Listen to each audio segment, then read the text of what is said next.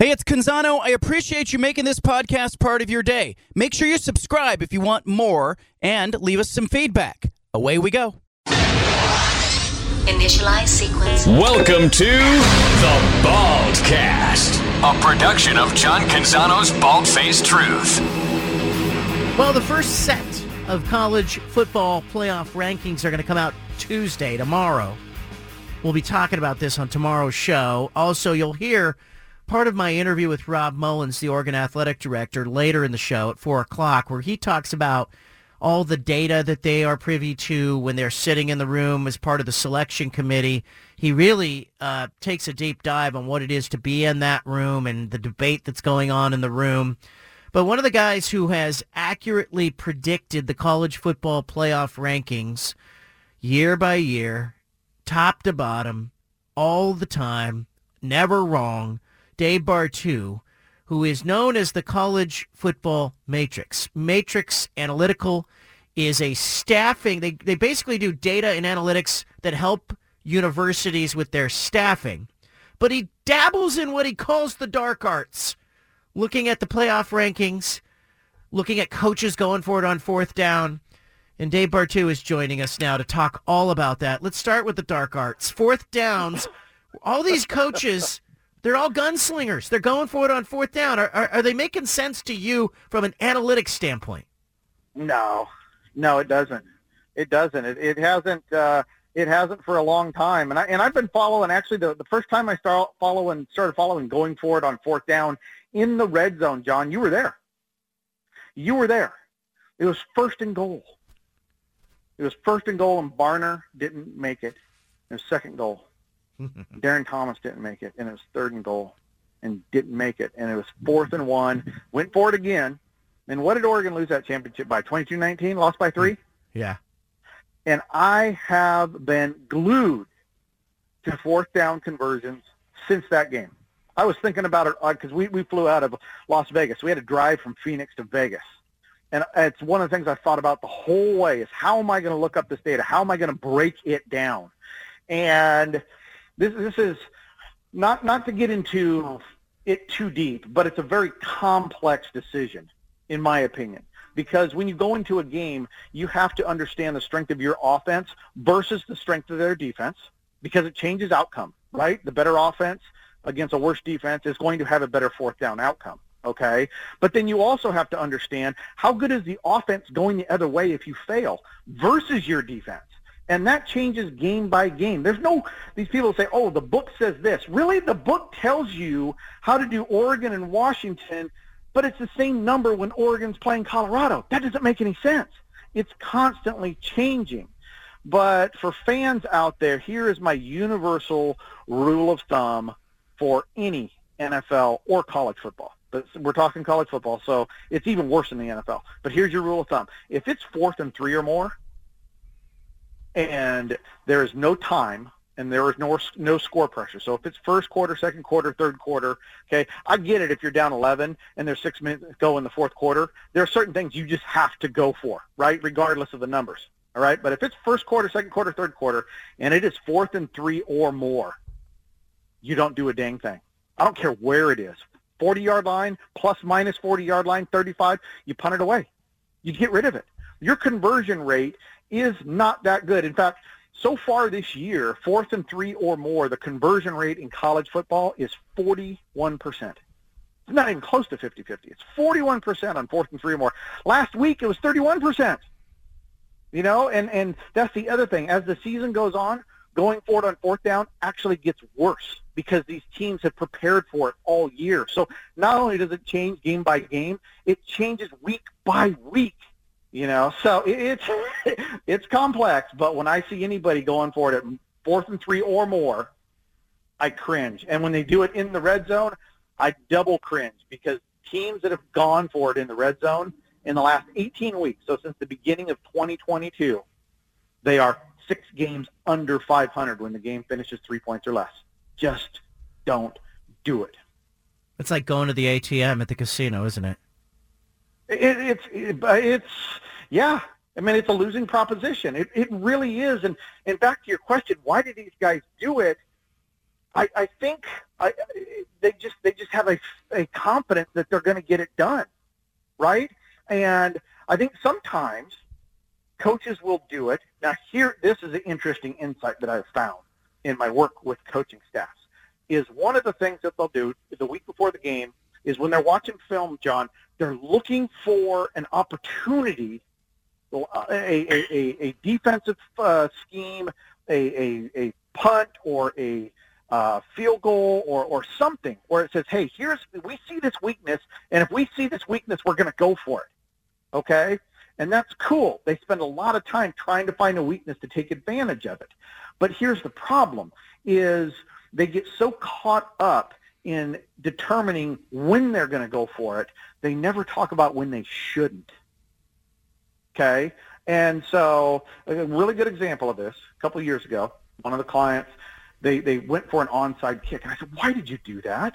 The, you, you just scored a touchdown. You just took the lead. This offense is killing you all game, and you, you went for a kill shot at the beginning of the third quarter, and you gave him the ball on the, with a short field. Boom, scored a touchdown, never led again. Okay, it was over.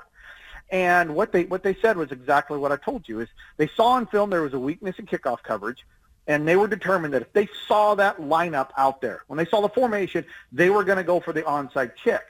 And they never thought about this offense being that good because the offense they were facing the previous year was trash.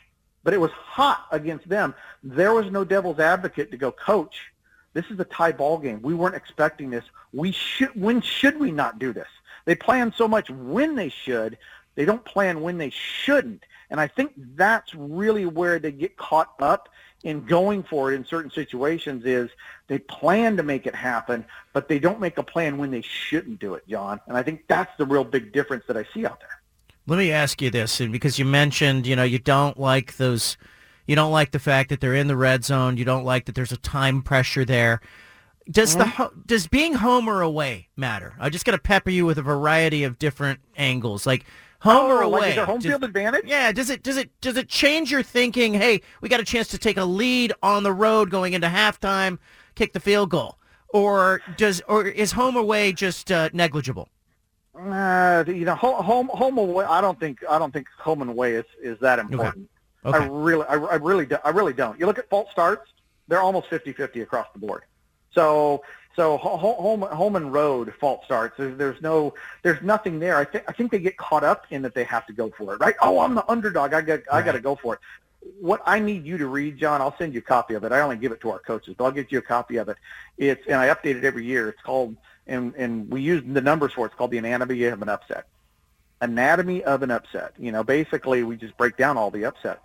And I'll tell you one thing is making things happen against the numbers. That's yeah. not how you pull an upset. You pull an upset by playing really good error-free football and letting the other team fall apart.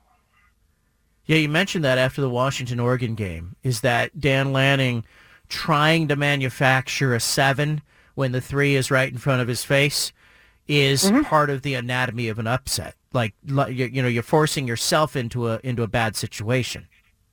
Right. You're you're going against the numbers. Now, I don't think Dan cares about the numbers. I could I, he, I could stand in front of him and say, "Hey, Dan, here's the numbers." Right here, here's what college football looks like. I think he's trying to build a culture of this is what we are going to do. We are going to be fearless on fourth down. I don't care what the numbers say. This is what our culture is going to be. We're going to be aggressive and we're going to be fearless. Now, I could say, hey, you're going to lose more games than you're going to win because of it, but I think it's just a cultural trait he wants. It has nothing to do with the numbers whatsoever. It's just the culture he wants to build in Eugene. And that's cool. I just look at it from a numbers standpoint and say, you keep doing it. Well, I mean, he's done it three times now. You know, we've gone for fourth and three more and more three times in which the game finished less three points or less apart. I mean, there's no other head coach in college football that has more than one of those in the last year and a half. So uh, he's he, he's gonna he's gonna get those back but he's already three games behind. It's a lot to catch up on. I don't think he'll ever catch up on that um, based on the numbers. All right, you, you always hear people say field goals don't win games. You agree with that? Dude, is a scoreboard? Points win games. Points win games. Oh my my! What's one of my favorites? I, I didn't didn't you you interviewed like the Florida State dude, and, he, and he's like uh, touchdown wins game, field goals don't. Yeah. You know, and it's like no, the most points win the football game. That's really what it comes down to. If you're playing good football You know, over time, it, it's it's just going to work itself out. It's more in your favor trying to be consistent than going against the numbers. I mean, think about it. If if you're running plays that are 40% successful, you know, con- converting a, a two-point conversion twice in a row, you know, you have about 16% odds of doing that. You you have a 93% odds, 94% odds of converting both extra points. You know, I mean, you're you're chasing a ghost. You're chasing numbers that aren't there, and I don't know where it comes from. I don't know if it's ego. I don't know if it's media narrative. I don't know who's pushing this stuff. Hell, ESPN, you know, their FPI says, hey, if it's fourth and four or less, you should go for it every time. Bunch of idiots to put that kind of stuff up there. But that's what fans see, and then fans breathe it into the coaches, and the coaches start believing it. I I don't think there's a book out there. I just I, I don't know what it is that causes these guys to do it though. Dave Bartoo is the college football matrix.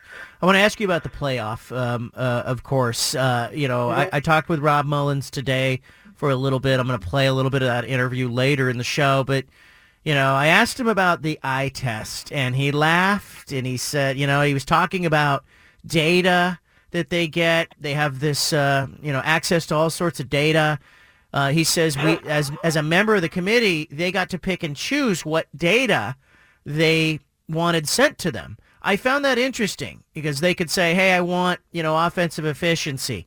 What kind of data would you recommend if I were on the committee and I said, "Bartoo, give me some data that's going to help me determine who the best teams are"? What kind of data would be at the top of your list? Oh well, the first thing I'd want to know if I was on the committee is what is the most expensive steak on the menu? That's the first thing I'd be asking for because nothing I'm going to do is going to change the outcome. Yeah. Nothing.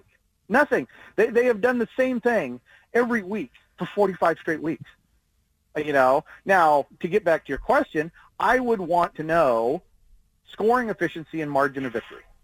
Okay, how efficient are they when they when the ball snaps on offense and defense? That's my favorite number. You know, so the teams that are best at scoring per snap on offense and not allowing scoring per snap on defense, those are your best football teams. Okay. Um, and then I'm going to want, you know, and it coincides with margin of victory. So I'm going to want to know that. Um, give me their recruiting ranking. Give me their recruiting ranking because better recruiters win more football games. So you have the if you're the most efficient on offense and defense and you're the better recruiter, that's who I'm going with. And I know a lot of people listening are going, that's nuts. But that's really how simple it is because the playoff committee, look, we're, we're, we can go through all the rankings that are going to happen in two days. I bet you I'll be within a half a ranking spot of every single team, and we only use seven variables. Seven. That's it. And we can even go over them. I can make everybody yeah. listening a guru on playoff ranking, but I, I wouldn't get into asking for a lot of data because most of it's just absolutely meaningless. It's all fluff to the actual result, which is actually very, very simple to navigate through. All right, we're going to go through that after the commercial break. I'm going to ask you to make us experts on uh, picking the the teams, and we'll see if we can all pick them. And also, I want you to give us maybe your top six, top seven teams as you expect them to land uh, when the rankings are released tomorrow. Dave Bartoo, the College Football Matrix. More with him after the break. Dave Bartoo is the college football matrix. He's been kind enough to stick around. The first uh, set of rankings for the college football playoff will come out tomorrow.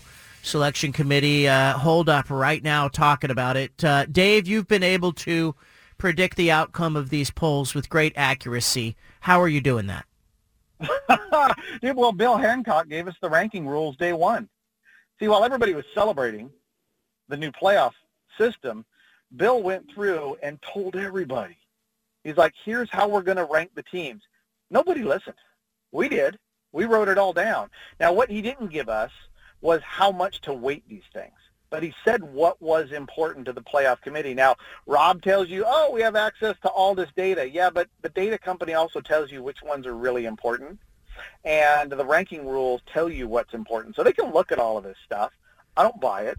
They can say they do the eye test dude, since when does any of these people have the ability to do an eye test and watch 60 hours of games to rank teams? I don't buy that either. I think that's a load of crap too. So what you just need to look at is how many quality wins you have, how many top 25 wins do you have, and what's your margin of victory, and do you have any losses? Okay, group your teams by number of losses, and then add up quality wins and top 25 wins. You know who has the most quality wins and top 25 wins and the best strength of schedule amongst the undefeated teams? Ohio State. Here's your number one team. No ifs, ands, or buts. It's that easy. Ohio State will be number one tomorrow, and all you have to do is add up the numbers. And for the most part, it's going to be pretty accurate. You start getting into the lower end of it, you know, your your top, you know, you're 11 through 25, then it gets a little bit dicier. But for the most part, your top teams are going to dominate in margin of victory, top 25 wins, and quality wins. It's just that simple for them. It's really interesting that you brought up, like, you know, the piece that Hancock did not give the public because Jon Wilner asked Rob Mullens about that today. I'm going to play his mm-hmm. clip. But by the way, Bill Hancock subscribes to johncanzano.com and he read the piece where I quoted you last time and he reached right out to me. Uh, you yeah. hit a nerve with him. You hit a nerve with him. He didn't like his formula being out being out there. But uh, you know, too bad it's out there. Uh, all right, here's what Wilner asked uh, Rob Mullens uh, along the lines of uh, you know what weighs more or what's weighted more. Is there any advice you could offer as to whether you know what matters more or less? You know, bad losses, good wins, good wins, good losses, or is that something that you know, it's just up to each committee member what piece to evaluate because the fact that there's never been a two-loss team in the playoff to me is pretty significant. Uh, what, any insight into kind of how to prioritize as fans are looking at the results these next few weeks?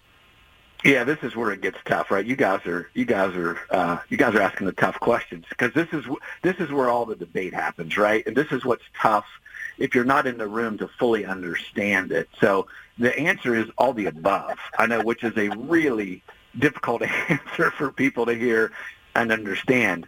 But that is the beauty of the process of having 13 independent members with, uh, a, again, a diverse set of a committee. It, it allows you to have that d- debate. Um, so it's probably all the above. You know, uh, good wins, you know, good losses, bad losses, um, you know, sequencing, when they happen, where they happen, road, home. So all that stuff gets analyzed. And there will be times in there, you know, kind of even later in the process where you have to go back to a game and you might even pull up the stats from that game to really review, and you might even watch it again to determine, you know, exactly what happened, how play, who was injured, what happened in the game. You know, was it a, was it a Thursday night road game? You know, so all those things get discussed. Um, but I, there's not a scale to put on what goes where. It's up to each individual committee member. What can, what I can assure you is that it all gets discussed. Um, Rob Mullens talking there. What do you hear, Bartoo? the first thing I heard was, "Ooh, that's a tough question," which is, "Let me get my coach speak hat on." right? And then we got, oh, it's all equally weighted. It's all, dude, we got just, that was a word salad of coach speak right there. Thursday night games. Look at the stat line. Watch the game again. Oh my gosh. Okay. Everybody listening, I'm going to turn you into a committee member right now if you got a pen or pencil. Okay. Quality win. The quality win is any team over 500. Top 25 wins. It's not when they played them. It's were they top 25 for the committee last week. Margin of victory and you take away take away knock a team down one level for a loss. Okay, two losses is two level, and then a bad loss. All right, and a bad loss is losing to a sub 500 team. So like USC, no, uh, UNC has a has a bad loss. North Carolina, Toledo has a bad loss. Nor, uh, and so those are two teams that were in our original top 30. I'm throwing out North Carolina and Toledo because they have a bad loss. But that's all it comes down to. You just got, all, all we do that that I, I don't even actually know the weights, um, but they're all weighted differently. They have they have different amount of weight to them, but our formula is look, our formula is so good. We can go through any number of teams you want right now, John. And if you have your list, I will take your list versus my seven variables, and whoever's off more has to drink that many shots. Okay, before we go on next week. All right. So, so if I beat you by seven ranking points, you got to do seven shots before before our next segment. All right. I'm going to pass on that. All right, but let me. Okay, so you have Ohio State at one. Uh, who's Okay. it? Yes, I- Who, I- who- who's it to? Okay, well, let's, let's start with the first tier, our undefeated, right? Yeah. Ohio State is the easy one. They're 31st in strength of schedule. And, folks, do not go out there and look at, like, stupid FPI strength of schedule or anybody else's strength of schedule. It is the playoff committee strength of schedule. Bill Hancock gave it to you, okay? And that's exactly what we use. So Ohio State, of the top five teams, they're at 31, okay? Florida State is at 53. Florida State is our number two team. They got three quality wins. They lost two last week because two teams they beat lost over the weekend. So they took a step back. They were number one in our on our numbers last week, and they have two. Uh, they have two top 25 wins. So they're number two. Number three, 88 strength of schedule, four quality wins, zero top 25 wins. They ain't played nobody. That would be Michigan. But Michigan's margin of victory is number one in the country. So that bumps them up to three over Georgia and Washington. Now, those last two, it's up to you to pick, right? It could be Washington. It could be Georgia. Washington's strength of schedule is 104. Georgia's 108. Washington has two quality wins. Georgia has two quality wins. The difference really is Washington has one top 25 win, beating Oregon at home. Georgia has no top 25 wins. Georgia has two quality wins. They have really not played anybody. Georgia's margin of victory is better than Washington. So I think the committee might sneak Georgia in at four just because they think it's a stronger team. It's Yeah. kind of a false projection. I think Washington and Georgia are four and a half. If you if you put them both at four and a half, I think you're going to get that. That that's where those two are going to be, at least in your five undefeateds at the top of the list. It, where is Oregon on your list? Do they do they creep up to six? No, no, no, no, God, no, God, no, dude. They haven't played nobody. Uh, their their their strength of schedule is 84. They got two quality wins. Their non-conference, their non-conference is really hurting them. Like we talked about Washington. They just beat the pants terrible. off of Utah. You can't say they didn't play nobody. Okay, they, they they didn't they didn't play the schedule ab- like the guys above them. Okay, Right. Texas has four quality wins. Oregon has two. Texas has two top 25 wins. Alabama has two top 25 wins. They have three quality wins. So it's Texas at six, Alabama at seven. Now Oklahoma and and Ole Miss eight nine. Could be eight nine. Now now Oregon they could sneak them up because if they believe Oregon's going to beat Washington in a rematch, they'll push Oregon as high as eight maybe right above or below Oklahoma. Ole Miss has very similar numbers to Oklahoma, but Ole Miss really doesn't factor into the championship race because they have to win out. They got to beat A&M and Georgia back to back, and Alabama has to lose two out of the next four. Not going to happen because Alabama's going to win the SEC title. So I don't think Ole Miss is going to get the treatment somebody else might get. We do have Oregon right there uh, below those uh, those guys at number ten.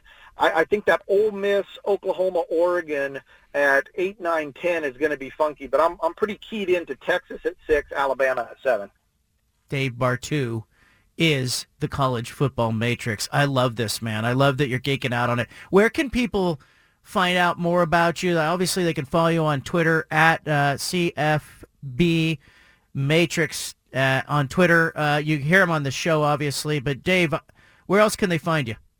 No, well, I mean, they could find me at any McMenamins. If you buy me a beer, because a lot of people may not realize it, I'm right. I'm in Forest Grove, Oregon. I'm right in y'all's backyard. You know, if somebody wants to buy me a beer, I will tell you all the college football stories I can't even tell on the air. You just got to put your phone away. Um, but uh, no, it says CFB Matrix on Twitter. My DMs are always open. You can hit me on my text line, 971-217-8419. Bill Hancock, you can call me too if you want to talk about it. That's the same number that He, you know what he was mad about? of. You, you know what Pat What? Hancock was mad about? He was mad about the headline because on the headline I had said lies, damned lies, and the college football playoff. Meaning I was playing off. I was playing off of lies, damn lies, and statistics. And he got mad because he he thought I was calling the playoff a lie. No, it's it's not. Actually, the playoff committee is is remarkably consistent. I think that's the biggest misnomer. Is everybody thinks Yeah. it changes, right. and it I- hasn't changed. We got to roll. We got to roll. Oh, You're the best. You're the best. Thank you, Love man. Dave Bartoo. Always great. Good stuff from Bartoo. You're going to hear more from Rob Mullens coming up. Leave it right here. Well, my Monday mailbag is out. Every Monday, I take questions from readers at johncanzano.com. And one of the questions in the mailbag was for Chip Kelly. And the question was, how does it how is it that Chip Kelly sleeps so well on a plane? How is it that he sleeps so well on a plane? Well, I reached out to Chip Kelly today. I said, hey, in my mailbag, reader wants to know how come or how easy is it for you to sleep on a plane? Because Chip Kelly has said he sleeps like a baby on a plane. And uh, this is the kind of hard-hitting, deep dive stuff that I uh, that I get into in the mailbag. But I always, when people ask questions, I don't just kind of riff off the top of my head. Like I don't know the answer to that question, so I have to reach out to Chip Kelly, which I did this morning. And Chip Kelly got right back to me with the answer. And then three hours later, he followed up with more. He was thinking about it in that three in that three hours. Like, what else could I tell these good readers? And so I have that answer in the mailbag. If you subscribe at johncanzano.com, you got it. If you want to see it, just go there. And uh, it's one of it's like the third question in. Chip Kelly telling people what advice he might provide for the rest of us. I also took a deep dive on the Pac-2's scheduling plan, how Oregon and Washington's move to the Big Ten will impact football kickoff times. And uh, you're going to hear a little bit of that answer from Rob Mullens, the Oregon athletic director, as I asked him that question in an interview that uh, will appear on Canzano and Wilner, the podcast. Uh, we uh, interviewed Rob Mullens because he's a former member of the playoff selection committee. In fact, he's the former chair of the selection committee. And he kind of told us how the sausage is made. But the um, interview, the portion of the interview you're going to hear here, starts with me asking Rob Mullens about the contract extension that he offered Dan Lanning. He went early on Lanning. Remember, Lanning is just coming off a 10-win season, just entering season two. He's one year into his initial deal, and Oregon did a unthinkable thing. It extended his contract early. Maybe it was a precursor. Maybe they knew they were going to the Big Ten. Maybe they knew they needed him locked up. Maybe they were talking with him about it, and he said, hey, I need that job security if we're going to go into the Big Ten. I don't know. But I asked Rob Mullens, what did he see in Dan Lanning that made him want to extend him early? The interview starts with that. You're going to hear Jon Wilner and I peppering Rob Mullens, the Oregon athletic director, here. Well, obviously, when we identified Dan, uh, you know, as, as the next head coach at the University of Oregon, um, you know, we, we knew the DNA. Um, but what we quickly learned when he got here um, is he's wise uh, beyond his years um, in the way that he approached modern college athletics, modern college football. Um, you know, he's kind of been a student of the game in every way possible up to and including, you know, how does the transfer portal work? How does name, image, likeness work? Um, but the biggest piece for us that started day one when he arrived here in Eugene is his understanding of connection, his understanding of how to build a culture and an environment for everybody to be successful. Um, obviously, the X's and O's are there, um, but the piece that you know that became evident on what was going to be kind of that extra one percent are all the things that he does to connect the student athletes, to connect the staff, um, to give you that you know, that extra advantage, uh, that separator, if you will. Um, and you know it, whether it's his get real sessions.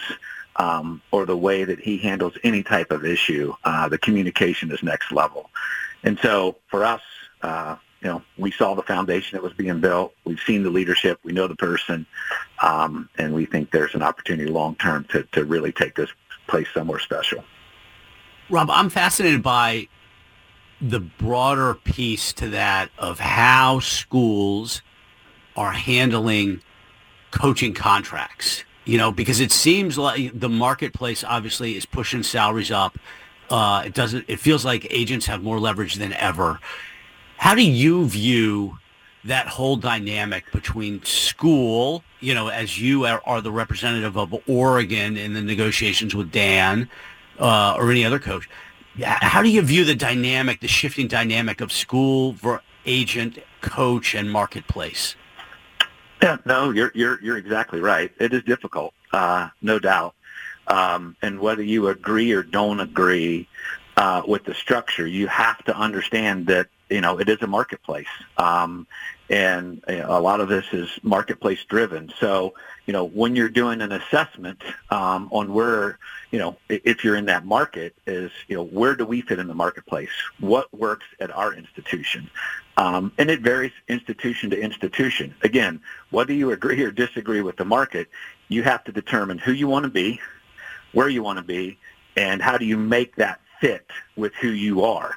Uh, so you know you have to look at yourself first, uh, then then you know evaluate the landscape and say where do we fit, how do we fit, um, and then go about trying to find you know the right leader. We interrupt this broadcast with a special announcement from the Bald Hey, Faced sorry to interrupt the podcast, but if you want to listen to more of the Bald Face Truth Radio Show, including more of this segment that you're listening to, make sure you subscribe on SoundCloud and iTunes to the Bald Face Truth Radio Show. Thanks for listening.